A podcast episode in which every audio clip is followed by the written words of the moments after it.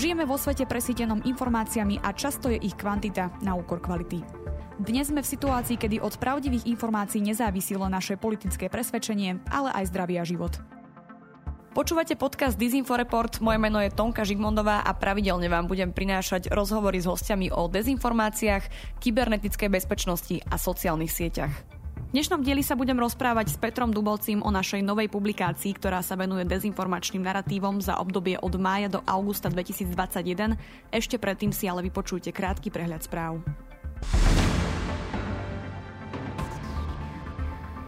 Facebook plánuje zmeniť pravidlá týkajúce sa útokov na aktivistov a novinárov, ktorí budú označení za nedobrovoľne verejné osoby. Chce tým prispieť k zvýšeniu ich ochrany a znížiť riziko ich šikany a osočovania. Potom, ako vo Veľkej Británii odsúhlasili očkovanie pre deti od 12 rokov, sa školy stali terčom pre antivaxerov a dezinformátorov. Tí protestujú pred školami a šíria nepravdivé a nepodložené správy. Európska komisia zriadila expertnú skupinu pre dezinformácie a digitálnu gramotnosť.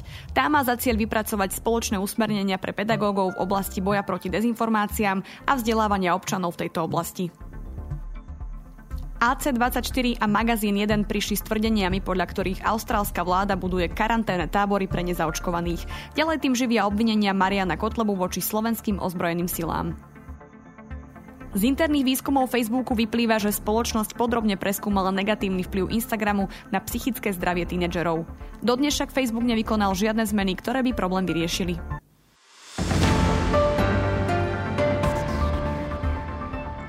V dnešnom dieli sa budem rozprávať so zástupcom šéf-redaktora infosecurity.sk a výskumným pracovníkom Inštitútu Stratpol Petrom Dubocim. Peťo, ahoj. Dobrý deň, prajem. Ideme sa rozprávať o novom reporte, ktorý vydalo infosecurity.sk s podporou Ministerstva zahraničných vecí a európskych záležitostí Slovenskej republiky, ktorý sa venuje dezinformačným narantívom za obdobie od mája do augusta 2021. Peťo, vieš nám povedať viac o tom, ako vznikal tento report? Jasné, samozrejme. Ono v podstate, aby som začal práve zarancovaním tej samotnej problematiky, teda samotných dezinformácií, ktoré je jednoducho potrebné v ich podstate vnímať ako najčastejší prejav hybridných hrozieb, s ktorým sa v súčasnosti stretávame. A najmä vere sociálnych sietí predstavujú relatívne lacnú, rýchlu a jednoduchú možnosť ako polarizovať spoločnosť. No a samozrejme ich širiteľmi sú rôzni dezinformační aktéry, či už sú to weby s problematickým obsahom, stránky na sociálnych sieťach a podobne ktorí sú alebo môžu byť motivovaní či už politickými, ekonomickými, sociálnymi alebo psychologickými faktormi. K samotnému projektu alebo k samotnému výskumu ten bol realizovaný v rámci projektu InfoSecurity.sk, aktívne proti dezinformáciám. Čo je dôležité dodať, bol podporovaný ministerstvom zahraničných vecí a európskych záležitostí, avšak samozrejme tie názory a tvrdenia, ktoré sú vyjadrené v tomto, v tomto dokumente, v tomto výskume, nepredstavujú oficiálne stanovisko ministerstva. V podstate tú výlučnú zodpovednosť za vyjadrené názory nesieme my ako autori a ako editori. A tak ako si už povedala na začiatku, ten samotný monitoring prebiehal v období od mája až do augusta tohto roku. Čo sa týka samotnej metodológie, monitorovali sme a analyzovali sme aj ďalej obsah na sociálnej sieti Facebook, a to predovšetkým prostredníctvom monitorovacieho nástroja CrowdTangle. K tomu samotnému monitoringu obsahu sme pristupovali prostredníctvom dvoch spôsobov. Prvým z nich bola metrika Total Interactions, ktorá jednoducho poslúžila ako taký základný nástroj pre monitoring dezinformačnej scény. V podstate takéto celoplošné zachytenie najdominantnejších aktérov a respektíve aj najdominantnejších narratívov.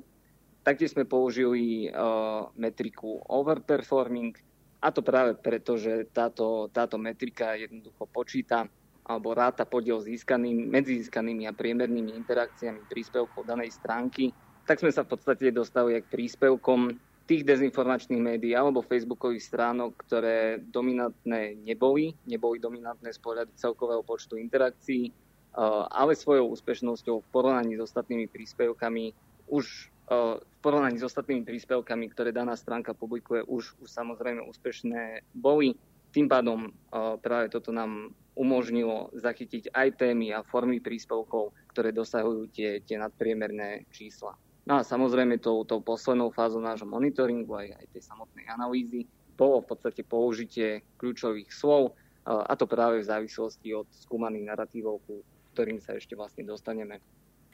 Ešte predtým, ako sa dostaneme k vašej novej publikácii detailne, môžeš nám v rýchlosti odprezentovať povedzme tri hlavné zistenia? Jasné, no tak dezinformačná scéna sa v podstate počas sledovaného obdobia venovala viacerým subjektom, ktoré či už fakticky alebo predovšetkým nefakticky a práve v rámci toho problematického obsahu nejakým spôsobom kritizovala. Čo sa týka EÚ, tu bolo hlavným zistením, že tie hlavné narratívy alebo väčšina tých príspevkov sa sústredo, sústreďovala na tému zavedenia COVID pasov. Podľa drvie väčšiny aktérov, ktorých sme sledovali, sa Európska únia snaží diskriminovať svojich občanov a v podstate nejakým spôsobom ich takto motivovať k samotnému očkovaniu. Tam sa samozrejme ukazovali aj ďalšie narratívy, povedzme rôzne konšpiračné teórie o záujmoch farmaceutických firiem a tak ďalej. Taktiež sa objavovali príspevky v súvislosti s NATO, kedy bol často kritizovaný práve presun spojeneckých vojsk naprieč územím Slovenskej republiky. Taktiež častým terčom kritiky bolo aj nakupovanie samotnej vojenskej techniky a s ním spojené výdavky na obranu. A taktiež sa vyskytovalo viacero príspevkov vyzývajúcich povedzme až k vystúpeniu Slovenska z aliancie NATO. Dá sa povedať, že rovnako sa objavovali aj viaceré články a príspevky, v rámci toho problematického obsahu, ktoré tak nejako počítali s propagandou povedzme autoritatívnych režimov, predovšetkým hovoríme povedzme o prokremelskej propagande a spomedzi všetkých skúmaných typov propagandy bola v podstate šírená najväčším množstvom aktérov. No a tým najvýraznejším a možno aj najtoxickejším narratívom, ktorý sa šíril, bolo samozrejme bola samozrejme téma e, samotnej pandémie alebo ochorenia COVID-19. To sú všetky tie záležitosti alebo narratívy, ktoré pracovali so slovami ako je apartheid, ako je totalita, ako je fašistické zriadenie, diskriminácia, segregácia, e, dehumanizácia a, a tak ďalej a tak ďalej. No a práve tu sa, hádam, najlepšie ukázalo to, e, ako to vyvolávanie, zámerné vyvolávanie negatívnych emócií, strachu, neistoty a tak ďalej sa vie v podstate pretaviť aj do, aj do samotnej reality. Ako je váš report štrukturovaný? Inými slovami, ktorým témam sa primárne venujete? Áno, tak v podstate my sme sa zamerali na tri kapitoly alebo na také tri supernarratívy, ktoré sme riešili. Na jednej strane, alebo tá prvá kapitola v sebe obsahovala narratívy, ktoré sa zameriavali alebo útočili práve na západné štruktúry, na západné hodnoty a taktiež na menšiny. Druhá kapitola sa venovala práve podpore štátov povedzme, s prvkami autokratických a autoritatívnych režimov. No a posledná kapitola, ako som už aj v podstate naznačoval, sa venovala práve ochoreniu COVID-19. Prejdeme si teda spolu zistenia prvej kapitoly. Vieš nám povedať, čomu konkrétne ste sa v nej venovali? Áno, samozrejme. Tak ako som už povedal, tá prvá kapitola sa venovala predovšetkým narratívom, ktoré boli zamerané voči západným štruktúram, teda jednak voči organizácii Severoatlantickej zmluvy, teda NATO, a na druhej strane Európskej únii. Taktiež sme k narratívom proti Európskej únii zaradili aj narratívy, ktoré boli namierené proti menšinám.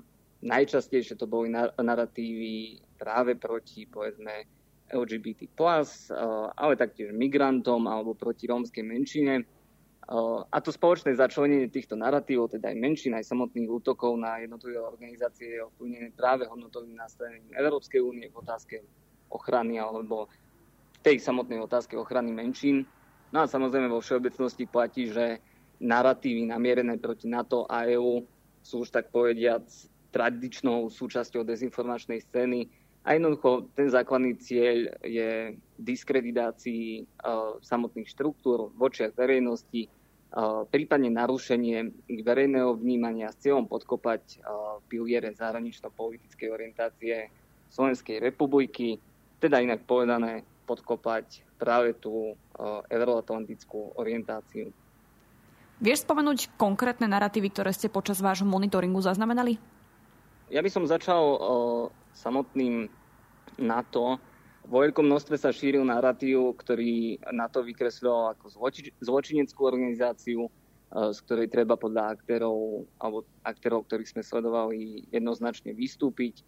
Rovnako sa šíril narratív o tom, alebo podľa ktorého NATO umelo vykresuje Rusko ako hrozbu, aby povedzme mohlo prezbrojiť, aby, aby mohlo vylepšiť svoju techniku a následne na samotné Rusko zautočiť, kde sa samozrejme v rámci tohto narratívu ignoruje samotná podstata aliancie, teda to, že je to defenzívna aliancia alebo obranná aliancia. No a v prípade EÚ na tých alternatívnych weboch alebo alternatívnych facebookových stránkach dominovala predovšetkým téma konferencie o budúcnosti EÚ, ktorá sa konala samozrejme s cieľom priblížiť tie politické procesy a v podstate samotnú budúcnosť Európskej únie jej občanom. V tomto kontexte sa vyskytili narratívy, podľa ktorých táto samotná konferencia mala predstavovať nejakú frašku. Kritika smerovala prevažne k inštitúciám Európskej únie, a to pre nadmernú byrokraciu a taktiež neschopnosť komunikovať s občanmi či, či reflektovať ich, uh, ich potreby. Taktiež stránky s problematickým obsahom do značnej miery kritizovali práve politiku Európskej únie voči Rusku, kedy tak nejak uh, vymenili ten, ten základný vzťah alebo úlohy v tom konflikte, pretože podľa týchto problematických narratívov je to práve Západ, uh, ktorý vedie hybridnú vojnu proti Rusku. Uh, nie naopak, Západ sa týmto má, povedzme, údajne, aby som to doplnil, snaží udržať práve americkú hegemóniu. No a taktiež sa objavovali klasické narratívy, ktoré sa snažili vyvolať strach, povedzme, z toho nepoznaného, z nebezpečných utečencov, z islamizáciami. Tu už fungujú niekoľko rokov a, a stále sú úspešné v rámci dezinformačnej scény. Ako si už naznačil, druhá kapitola sa venovala podpore nie úplne demokratických režimov. Opäť, mohol by si nám druhú kapitolu opísať podrobnejšie?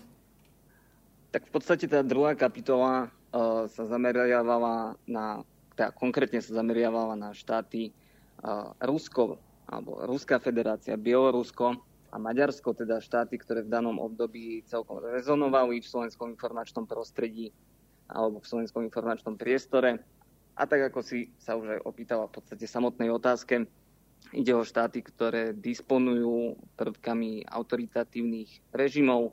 Články, ktoré sa venovali týmto štátom v tom alternatívnom priestore, častokrát mali práve propagandistický charakter, kedy nieraz a v podstate dosť často preberali retoriku cudzích aktérov, v podstate ju preberali dosť nekriticky a tak nejak, či už priamo alebo nepriamo, smerovali k tomu politickému, ale v podstate aj ideologickému zápasu práve s aktivitami štruktúr, ako je Európska únia alebo NATO. Keďže si spomenul konkrétne štáty, čo sa v súvislosti s nimi šírilo? Ako ich rôzne weby s problematickým obsahom podporovali? Tak ja by som začal uh, samotným, samotným Ruskom alebo Ruskou federáciou. Začiatkom maja výrazne dominoval práve historický revizionizmus, uh, naviazaný na oslavy 76. výročia konca druhej svetovej vojny. Dezinformační aktéry už klasicky vykresujú sovietský zväz a v podstate aj nástupnícky štát, súčasné Rusko, do podoby nejakého toho mierotvorcu, ktorý jednoducho oslobodil Európu od, od fašizmu. V tomto narratíve však úplne absentuje pakt uh, Molotov-Ribbentrop, alebo jednoducho sa sa táto časť histórie opomína. Rovnako sa opomína povedzme aj úloha ostatných spojencov pri porážke samotného nacistického Nemecka. A v podstate aj historický revizionizmus nadvezuje alebo patrí medzi základné komunikačné stratégie aktérov, ktorí šíria prokremelskú propagandu. A patrí tam v podstate aj snaha vykresliť Rusko ako nejakého toho martýra, ktorý sa bráni voči agresii západných mocností, rovnako prítomné nekritické preberanie vyjadrení predstaviteľov Ruskej federácie, už spomínaný historický revizionizmus, ktorý sa ukazuje práve predovšetkým spojitosti so Sovietským zväzom, ale taktiež na to sú nadviazané už aj tie modernejšie dejiny, teda povedzme obhajoba anexie Krymu či proruských separatistov na východnej Ukrajine. A taktiež veľmi častým javom alebo ukazom je zdôrazňovanie ruskej vojenskej prevahy čo sa týka Bieloruska, aby som prešiel aj na ďalší štát, dá sa povedať, že ten začiatok maja sa niesol tej stále pokračujúcej snahe vykresliť Alexandra Lukašenka za legitímne zvoleného prezidenta Bieloruska. Veľmi dôležitou témou bolo zadržanie Prataševiča, kedy jednoducho krátko po jeho zadržaní bola častokrát šírená práve bieloruská propaganda, podľa ktorej je Pratasevič neonacista, je označený za agenta západu a v podstate nútené pristátie lietadla je častokrát označované práve za nejaký Lukašenkov husársky, husársky kúsok. V podstate zatiaľ, čo v rámci toho mainstreamu alebo mainstreamových médií si Lukašenko za tento čin alebo za toto konanie vyslúžil celkom veľkú, celkom veľkú kritiku, tak práve naopak v tom alternatívnom priestore ide, ide o jeho úspech, ide o vydarenú spravodajskú akciu a samozrejme častokrát sa objavilo aj zľahčovanie celej tejto situácie. No a čo sa týka posledného štátu, teda, teda Maďarska, tu takou základnou alebo dominantnou témou bola otázka homosexuality alebo toho práve sporného zákona, ktorý bol v danom období v Maďarsku prijatý, respektíve bol riešený aj v mediálnom priestore. A samozrejme e, tu sa ukázal predovšetkým konflikt medzi Európskou úniou a samotným Maďarskom, kde, e, kde tá dezinformačná scéna alebo stránky e, s problematickým obsahom samozrejme podporovali predovšetkým Viktora Orbána, a naopak e, smerom k Európskej komisii e, vyjadrovali častokrát nefaktickú a častokrát aj manipulatívnu e, kritiku. Prejdime k poslednej kapitole COVID-19. Predpokladám, že v súvislosti s pandémiou sa šírilo množstvo dezinformácií. Ako teda vyzerá posledná kapitola reportu? Tie narratívy, ktoré sa objavovali v tejto kapitole, sa dotýkajú predovšetkým nejakej tej kritiky očkovania, proti ochoreniu COVID-19, taktiež to bola kritika protipandemických opatrení. Rovnako sa objavovali dezinformačné narratívy o vakcínach, ich vedľajších účinkoch a už aj o spomínaných pandemických opatreniach, a to v podstate v rámci celého, v rámci celého sledovaného obdobia. S tým nárastom toxickej retoriky v informačnom priestore alebo v priestore samotného, samotného Facebooku korelovali aj prejavy občianskej nespokojnosti, a to predovšetkým vo forme protestov na hraniciach, ale aj, aj v hlavnom meste. Dá sa povedať, že práve demonstrácie je možné považovať za to vyvrcholenie negatívny nálad a frustrácie v spoločnosti, ktorú tie dezinformačné narratívy jednoznačne, jednoznačne podporovali. Vymenoval si niekoľko narratívov. Je nejaký, ktorý bol spomedzi nich vyslovene dominantný? Tak Jednoznačne najčastejšie sa objavoval dezinformačný narratív, ktorý bol venovaný práve tým, tej retorike diskriminácie a povedzme až apartheidu. Práve podľa údajov, ktoré sme zozbierali pomocou analytického nástroja, bol apartheid spomenutý od mája do polovice augusta tohto roku až v 427 príspevkoch. A samozrejme s ním súvisia aj ďalšie narratívy alebo ďalšie témy, ktoré sa k tomu nejako tak automaticky pričlenili. Častokrát sa povedzme spomínalo heslo genocída, za ktorú boli povedzme obviňovaní, obviňovaní práve vládni predstavitelia, či už ale aj konzilium odborníkov a v podstate aj iní zastancovia očkovania. Takým tým ďalším dominantným narratívom, predovšetkým v tom, v tom prvom mesiaci nášho sledovaného obdobia, bola stále otázka vakcíny Sputnik V, teda to, že pri vakcínach, ktoré boli vyrobené na západe alebo jednoducho v západných štátoch boli častokrát zveličované práve ich vedľajšie účinky. Na druhej strane tá Sputnik B mal v podstate bez problémov až zachraňovať životy bez akýchkoľvek komplikácií. No a možno ešte by som spomenul dva prípady, ktoré tak v spoločnosti alebo v tom informačnom priestore rezenovali. Na jednej strane to bolo úmrtie moderátora Jula Viršíka, ktoré v podstate hneď tá slovenská dezinformačná scéna využila aj na šírenie narratívov o vakcínach. Automaticky jeho umrtie spájali práve s nejakými vedajšími účinkami vakcíny aj, a v podstate šírili tieto narratívy aj potom, čo už bolo aj v podstate samotnou pitvou dokázané, že jednoducho tam žiadna kauzalita alebo žiaden súvis neexistuje. No a podobne tomu bolo v prípade dánskeho futbalistu Kristiana Eriksena, ktorý počas zápasu, ak si správne pamätám, eh, dostal infarkt, ale samozrejme znova informačná scéna za tým, za tým eh, videla vakcíny, samozrejme západné vakcíny. Ja ešte dodám, že aj o Milanovi Lasicovi sa hovorilo, že teda podľa áno, tých áno. dezinformátorov umrel na základe vakcíny. Dobre, prejdeme na záver. Ešte sa ťa opýtam, prečo je dôležité robiť takéto monitoringy a čo z toho teda vyplýva? No je to, ono je to v podstate to, čo som už spomínal na začiatku, teda aký problém predstavujú samotné dezinformácie a je to problém, ktorý len tak nikam neujde, nikam neutečie a len tak uh, sa ho nezbavíme. Taktiež dôležitým dôvodom alebo motiváciou k tomu, prečo tieto monitoringy je potrebné robiť, je to, že ako sme už v podstate aj v tomto rozhovore eh, nejako dokázali, tá naša dezinformačná scéna, ktorú tu máme, ktorá tu nejakým spôsobom bujnie, je v skutku aktívna a v skutku ochotne prijímať dezinformačné narratívy eh, a práve prostredníctvom nich dokáže ovplyvniť verejnú mienku, dokáže polarizovať spoločnosť. A videli sme tu povedzme aj v priebehu júla, aj samotného augusta, keď sa tie eh, dezinformácie alebo ich vplyv dostal aj do samotnej reality vo forme viacnásobných protestov. A v podstate aj tieto monitoringy môžu do značnej miery predstavovať práve prevenciu voči takýmto záležitostiam, lebo jednoducho poukazujú na tie témy, ktoré sú možno kritické, ktoré sú možno zraniteľné a ktoré by si možno žiadali práve lepšiu komunikáciu, lepšiu komunikáciu v zmysle istého systémového prístupu, ale aj transparentného systému a to predovšetkým zo zo strany štátu.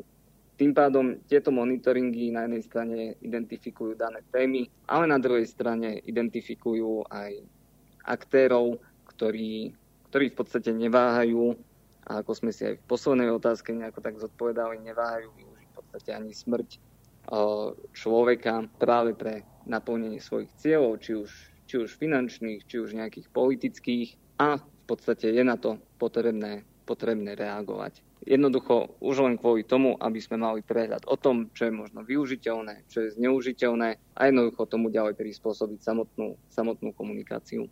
Toto bol zástupca šéf-redaktora infosecurity.sk a výskumný pracovník Inštitútu Stratpol Peter Duboci. Ďakujem za rozhovor.